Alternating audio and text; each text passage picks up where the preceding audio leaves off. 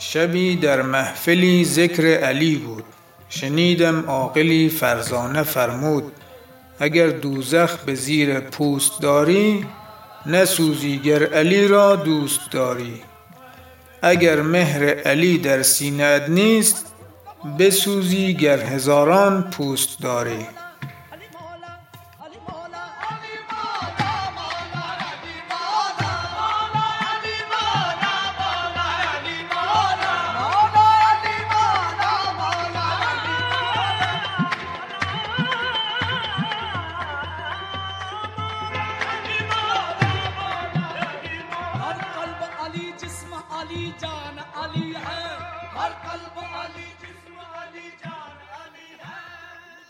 سلام همراهان و دوستای عزیز رادیو هزاره. من غلامرضا مرادی هستم. ایام ماه مبارک رمضان است. امیدوارم طاعات و عبادات شما قبول و مقبول حق تعالی باشد. اما رسیدیم به ایام شهادت حضرت مولا علی علیه السلام. به همین منظور این پادکست را تقدیم میکنم به شاهد عالم شیر خدا مولا علی علیه السلام و تمامی دوستداران حضرت مولا علی علیه السلام.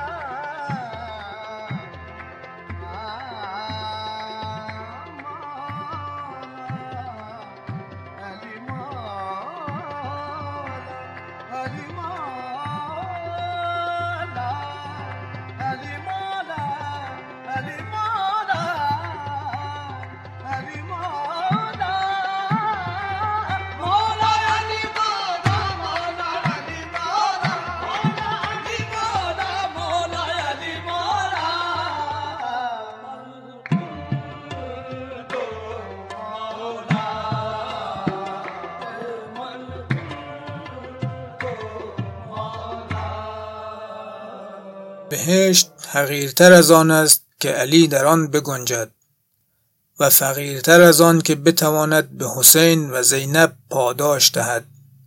شرم می کند که در خانه گلین فاطمه را بزند و در برابر ساکنان آن که حاملان روح خدایند و مسجود ملائک و مصل افلاطونی ارزش‌ها و آرمان‌های انسان نام جایزه را بر زبان آورد.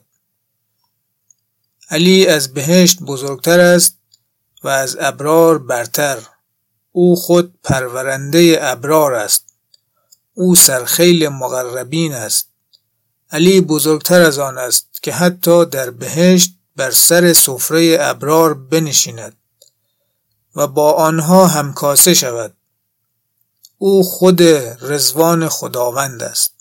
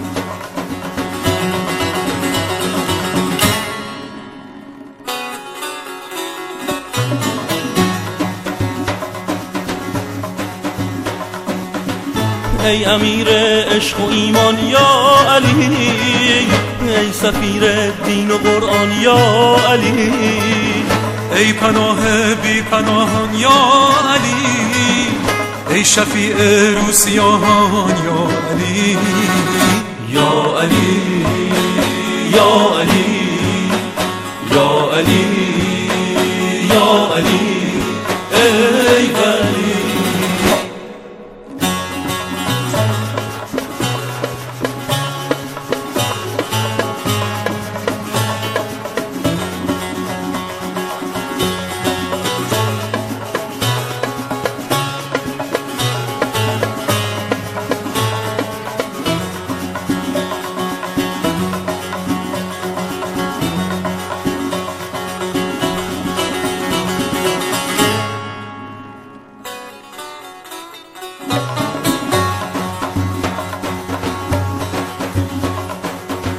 بر سریر حق تو بنهادی قدم، هم به تیغ و هم به بازو هم قلم، دادگاه عدل تو همسان کند شاه و گدا، من فدای درگهت ای لافتا. یا علی یا علی یا علی یا علی ای ولی.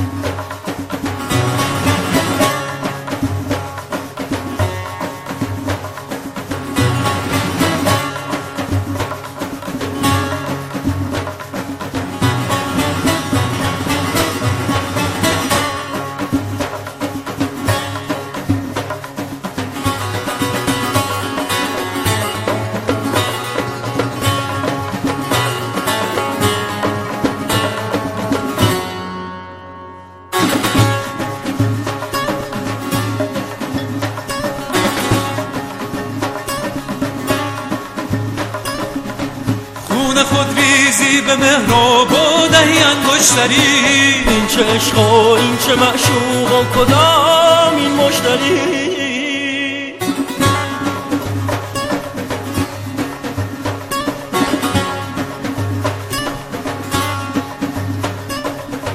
شاه مهراب و دعاهای شبانه، دست من دامان تو تنها بهانه، دست من دامان تو تنها بهانه. یا علی یا علی یا علی یا علی ای ولی.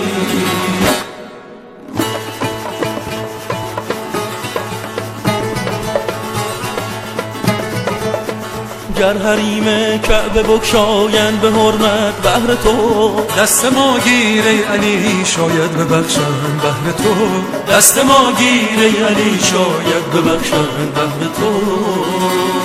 یا علی یا علی یا علی یا علی ای ولی.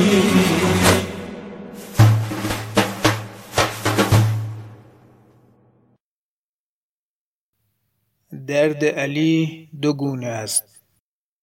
یک درد دردی است که از زخم شمشیر ابن ملجم در فرق سرش احساس می کند و درد دیگر دردی است که او را تنها در نیمه شبهای خاموش به دل نخلستانهای اطراف مدینه کشانده و به ناله در آورده است.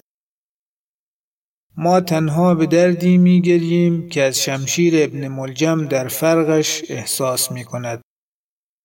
اما این درد، درد علی نیست. دردی که چنان روح بزرگی را به ناله در آورده است، تنهایی است که ما آن را نمی شناسیم. باید این درد را بشناسیم، نه آن درد را.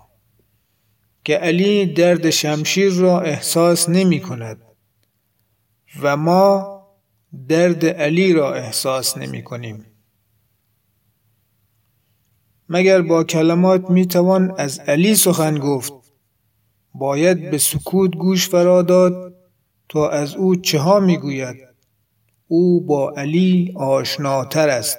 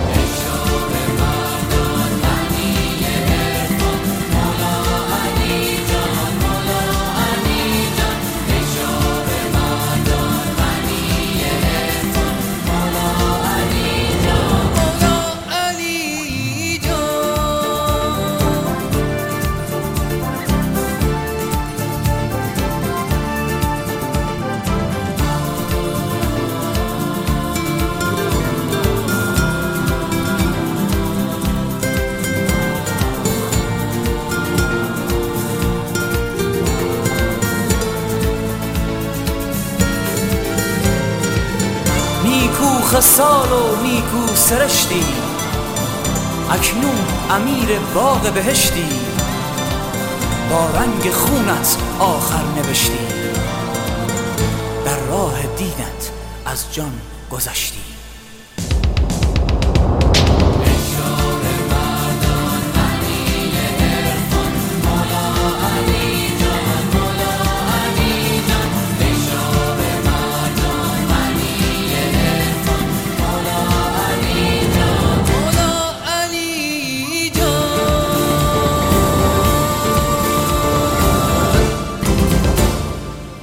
همراهان عزیز، همانطور که می‌دانید در جای جای سرزمین پهناور ما محل‌ها و زیارتگاه‌های منسوب به حضرت علی وجود دارد، مانند زیارت سخی در کابل و یا در مزار شریف. اما یک داستان قدیمی و بسیار جالب از زمانهای قدیم سینه به سینه نقل شده و منسوب به حضرت علی علیه السلام است که در بامیان باستان اتفاق افتاده است. داستان قشمشم و شاه بربر که من در زمان کودکیم داستان کاملش را شنیده بودم و برایم بسیار جالب بود، اما متاسفانه داستان کاملی که من در کودکیم شنیده بودم را نیافتم که با جزئیاتش تقریباً 1 ساعت یا کمتر یا بیشتر طول می کشید. اما داستانی خلاصه ترش را یافتم که راوی برای شما تقدیم می کند. امیدوارم از آن لذت ببرید و از طریق صفحات مجازی و سوشال میدیای رادیو هزاره برای ما کامنت و نظرات خود را روان کنید.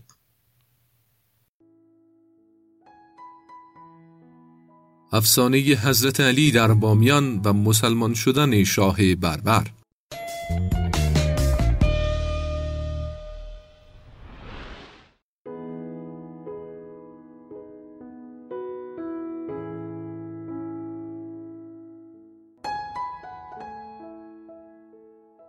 در رابطه با داستان‌هایی که در فرهنگ عامیانه جای دارند، کار ما صرفاً نقل آن داستان‌هاست. کاری به صدق و کذب آنها نداریم. می‌خواهیم بگوییم در بین مردم ما چنین چیزهایی وجود دارند و سینه به سینه منتقل می‌شوند. در این زمینه هیچ تحلیل و تفسیری ارائه نمی‌دهیم. در هر حال یکی از داستان‌های بسیار شیرین که در بین مردم ما چه به صورت نثر و یا نظم گفته می‌شود، داستان مسلمان شدن شاه بربر به دست قشمشم یا حضرت علی علیه السلام است.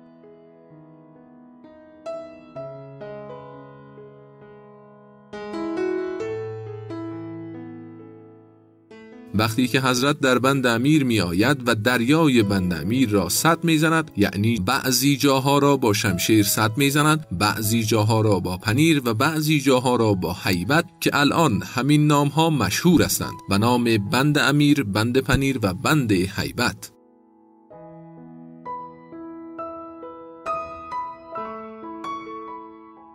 بند هیبت به سدی گفته می شود که حضرت علی یک نگاه غضب‌آلود به دریا می کند، دریا از هیبت آن با شکوه توقف کرده، آب روی آب می ایستد. دقیقاً همین جاست که بیشتر آدم تأمل می کند. آیا بند امیر معروف همین جاست؟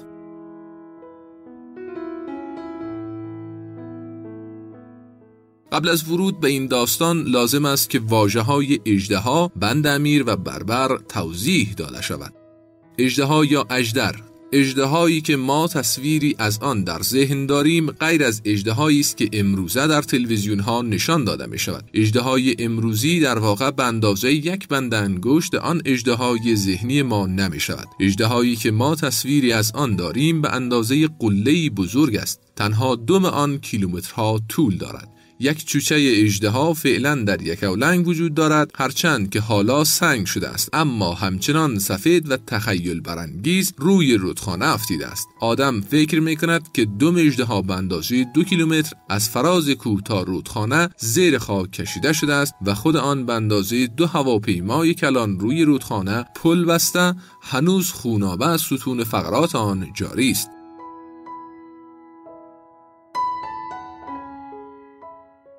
بند امیر دره‌ای است که هر طرف آن را کوههای نچندان کم ارتفاع در بر گرفته است. هر قدر به طرف پایین دره برویم دره پهن‌تر و هر قدر به طرف بالا برویم پهنای دره کمتر و کمتر می شود. درست در جایی که عرض دره کم می شود، آبهای زیادی توسط جویبارها و احتمالاً رودها وارد آن می کردند. با توجه به سراشیبی دره بسیار طبیعی است که آب سیلاسا و به سرعت جریان داشته باشد.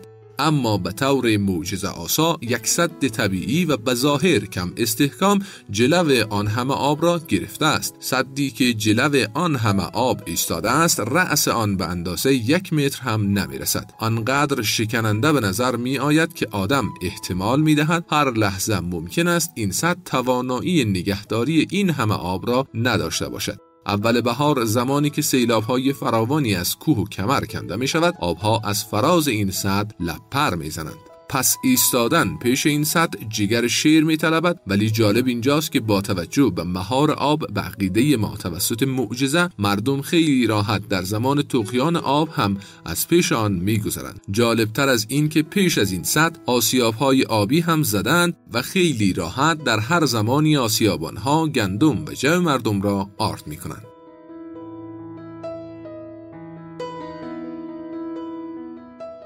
بربر، باید گفت بربری که اینجا مورد بحث است غیر از بربری است که غریبان روی آدمها گذاشتند. بربری که آنها از آن اراده می کنند یک ملت غیر متمدن و نسبتاً وحشی هستند که البته روی انسان بدون جرم این نامگذاری ناعادلانه به نظر می رسد. بربر مورد بحث برعکس آن عصر طلایی یک ملت را ترسیم می کند. آن زمان بربرستان احتمالاً کشوری پهناور بوده که مرکز آن روی فلات بند امیر قرار داشته است.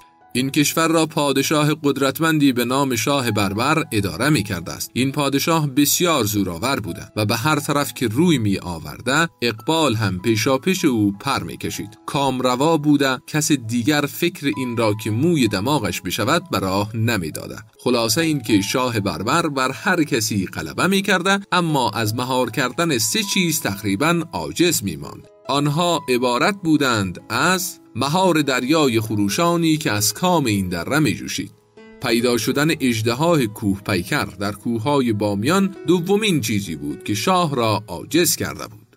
تازگی ها یک چیز دیگر هم بر مشغله های فکری شاه بربر افسوده بود. به آن آوازه قهرمانی ها و رشادت هایی بود که حضرت علی در میدان جنگ بر جای می گذاشت. شاه بربر که تا آن روز در هیچ میدانی مغلوب نشده بود و هیچ پهلوانی پشت او را به زمین نزده بود، از بروز این جنگجو در عرصه جهان سخت هراسان بود. از طرف حضرت علی هم با علم امامت چندان بیخبر از نقشه های شاه بربر نبود. گذشته از این، حضرت علی که امام تمام شیعیان است دلش نمیخواست که مردم بیگناه در نفسهای یک اژدهای کوه پیکر کافر بسوزند و یا سرخابهای خروشان کشت و مزارع مردم بیگناه را در کام فرو برند.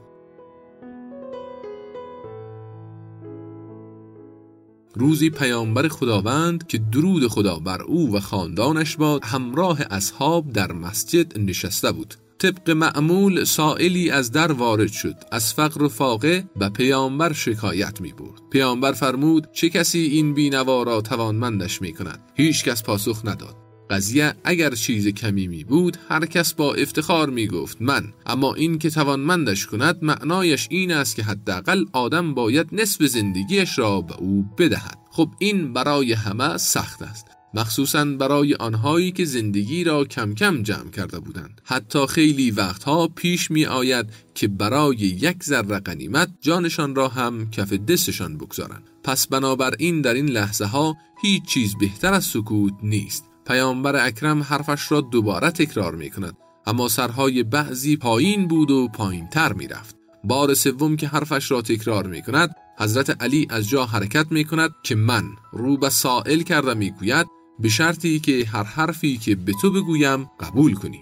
مرد سائل هم قبول می کند و هر دو با این قرار از مسجد بیرون می شود. در بیرون مسجد حضرت به مرد سائل می گوید چشمهایت را ببند و پاهایت را روی پاهای من قرار بده. مرد سائل هم همین کار را می کند. پس از لحظه‌ای که چشمهایش را می گشاید می بیند که دنیای دیگر است و شهر دیگر و مردمان دیگر. دریای خروشان و کفالودی که تمام دره را در نعرهایش گم کرده است در یک طرف و باورهای سر به فلک کشیده در طرف دیگر. حضرت علی به مرد سائل میگوید قبل از این که کسی ما را ببیند زود سرم را با این پاکی بتراش و مرا به نام قشمشم در بازار این شهر بفروش تا توانگر شوی. مرد سائل اول این دستان دست میکند چون که میداند این نزدیکترین کس به رسول خداست، اما از آنجایی که گفتند مردها را قول است بیدرنگ به گفته های حضرت علی عمل میکند. حضرت علی به مرد سائل میگوید برای اینکه زودتر فروخته شوم برای تبلیغ بگو از دست این غلام هر کار ناشدنی برمی آید. این را در صورتی میفروشم که هم وزن آن به من طلا بدهی.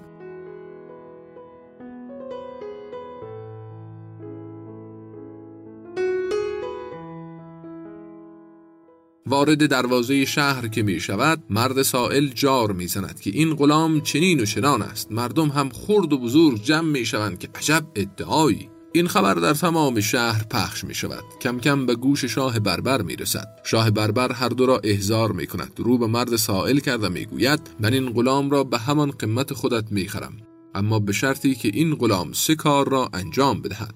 اگر این سه کار را انجام دادن نتوانست هم تو هم این غلام را گردن میزنم تا عبرتی باشد برای دیگران که اینقدر برای فروش کالایشان بازارتیزی نکنند.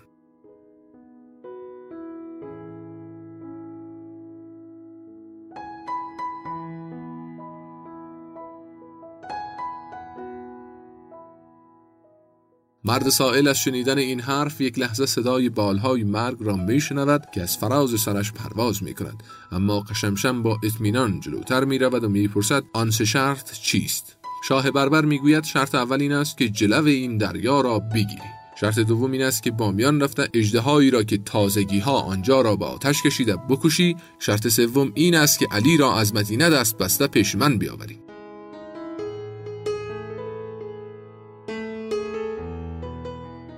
قشمشم میگوید شرطها را قبول کردم، اما باید بعد از انجام دادن این شکار هم وزن من طلا و جواهرات به این مرد بدهی.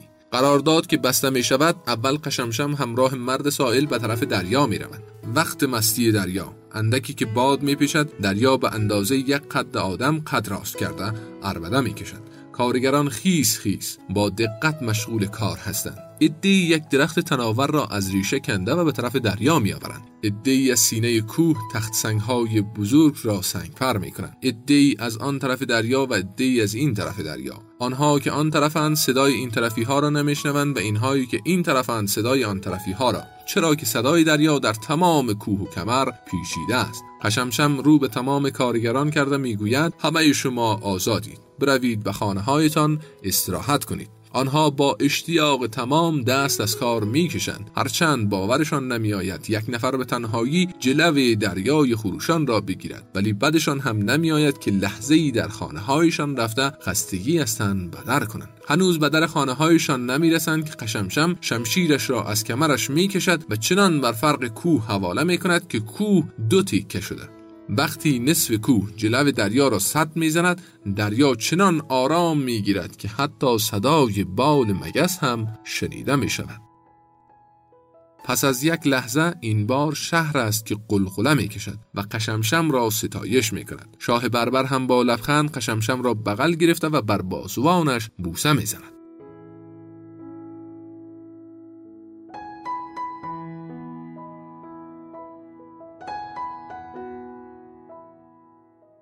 قشمشم بعد از بند آوردن دریا به سمت بامیان حرکت می کند. هنوز پا به کوه بامیان نمی گذارد که اژدها بوی آدمیزاد را می شنود و مثل گردباد به طرف قشمشم حمله می آورد و سنگ و چوب در لحب نفسهایش گر می گیرد. از قرار معلوم این اژدها هم کینه‌ای در دل داشته، چرا که آنچنان غضب‌آلود به سمت قشمشم یورش میبرد که هر لحظه گمان میرفت در اولین فرصت قشمشم در زیر آرواره‌هایش قرار بگیرد. وقتی نزدیک میرسد با غرور تمام سرش را خم میکند که طعمه‌اش را ببلعد، اما قشمشم چنان با لگد بر شکم اژدها میکوبد که یک بچه آن در بهسود پرت میشود و بچه دیگرش در یکولنگ. خود اژدها هم دیگر نفس نمیکشد.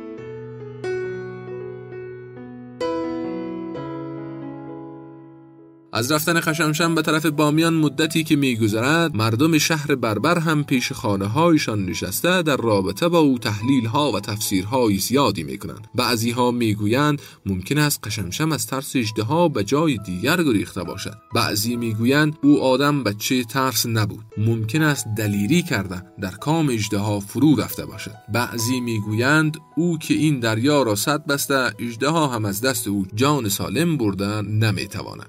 در همین گفتگوزار یک دفعه می‌بینند که یک نفر مثل باد از کمرکش کوه به سمت شهر می‌آید. از پشت سر او چیزی عریض و طویل مثل چندین پلاس سر به سر کشیده، کشاله می‌اندازد، نزدیک و نزدیک‌تر می‌شود. مردم می‌بینند که قشمشم است و چیزی که در دست دارد در واقع تسمه‌ای است که از سر تا دم اژدها کنده شده است. قشمشم آن تسمه را پیش شاه بابر می‌اندازد که این هم از اژدها. صدای هلهله و شادی تمام شهر را پر می کند و تمام مردم دعا بر جان قشمشم می نماید. شاه بربر از همه بیشتر خوشحال شده بر بازوان قشمشم بوسه زده می گوید حالا اگر علی را دست بسته پیش من بیاوری، چندین برابر وزن تو به این مرد طلا می دهم که هیچ، خودت را هم سر لشکر خودم می کنم. قشمشم که هنوز گرد و غبار راه بر چهرهش نمایان است میگوید هرچه زنجیر و تناب و ریسمان محکم دارید بیاورید که من علی را دست بسته بیاورم. وقتی زنجیرها و تنابها و ریسمانهای بسیار قرص و محکم جمع می شود، قشمشم با لبان متبسم پیش می آید و رو به شاه بربر کرده میگوید من خودم علی هستم.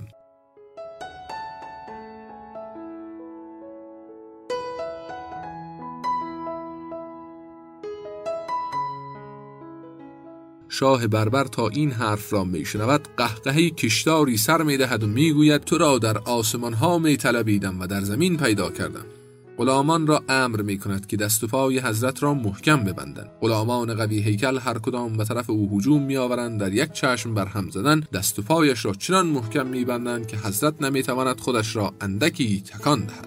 شاه بربر که همان طور شادمان بود گفت ای علی، از دست تو خواب به چشمم نمی آمد. وقتی به فکرت می افتادم تو را برای خودم از این دریا و آن اژدها خطرناکتر می دیدم. حالا خدای بزرگ بامیان به من کمک کرد تا تو را دست بسته پیش من آورد. از انصاف نمی گذرم، تو هم کارهای بزرگی کردی. به همین خاطر شاه بربر در حق تو ناجوان مردی نمی کند. اگر در میدان جنگ تو را به چنگ می آوردم، چنان می کشتم که مرغان هوا به حالت گریه می کردند. حالا این کار را نمی کنم. اختیار مرگ دست خودت. می خواهی به دریا غرقت کنم یا از کوه پرتت کنم یا جلاد سرت را از تن جدا کند، هر کدام که برای تو آسان تر است همان را اختیار نما. بلی، شاه بربر آدم ناجوان مردی نیست. حضرت علی تبسمی می‌کند و می‌فرماید برعکس، تو باید یکی از این دو راه را اختیار کنی، اسلام اختیار کردن و یا سرجدا شدن توسط این شمشیر که ذوالفقار باشد. شاه بربر مثل زغال سیاه می‌شود و می‌گوید تو در حضور من چنین حرف‌ها می‌زنی؟ جلاد را امر می‌کند که همین لحظه سر حضرت را در حضور او جدا کند، تنش را به دریا بیاندازد، بعد سرش را به مدینه پیش حضرت پیامبر روانه کند که جزای بگو مگو کردن با شاه بربر این است.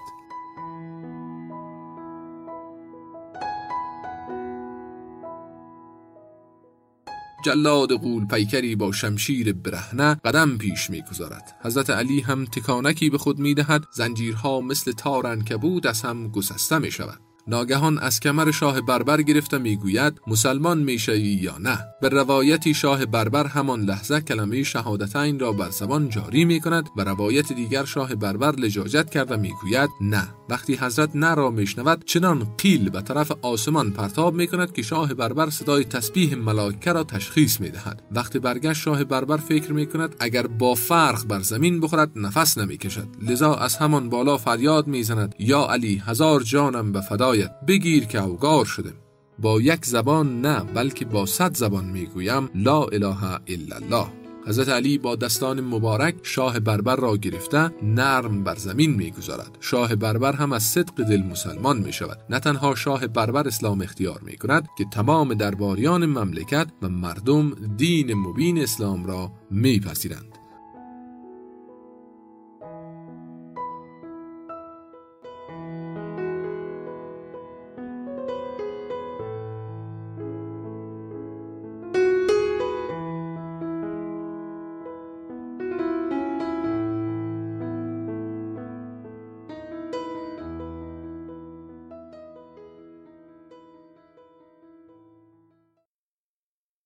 دوستان توجه داشته باشید که ما نیازمند همراهی و حمایت شما هستیم.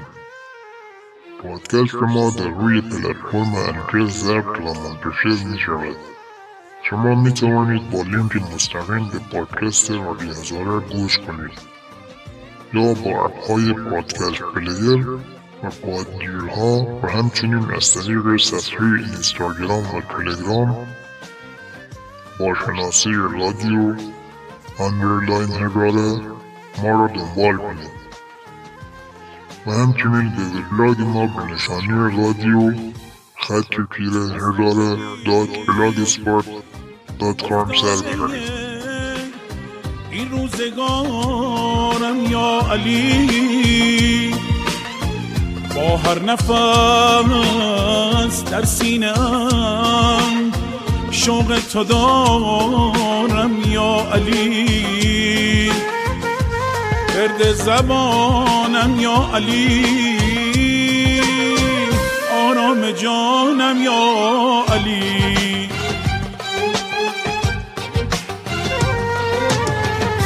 دستم بگیر ای اولین سنگ صبورم یا علی، آینه امید من، دریای نورم یا علی، ورد زبانم یا علی، آرام جانم یا علی.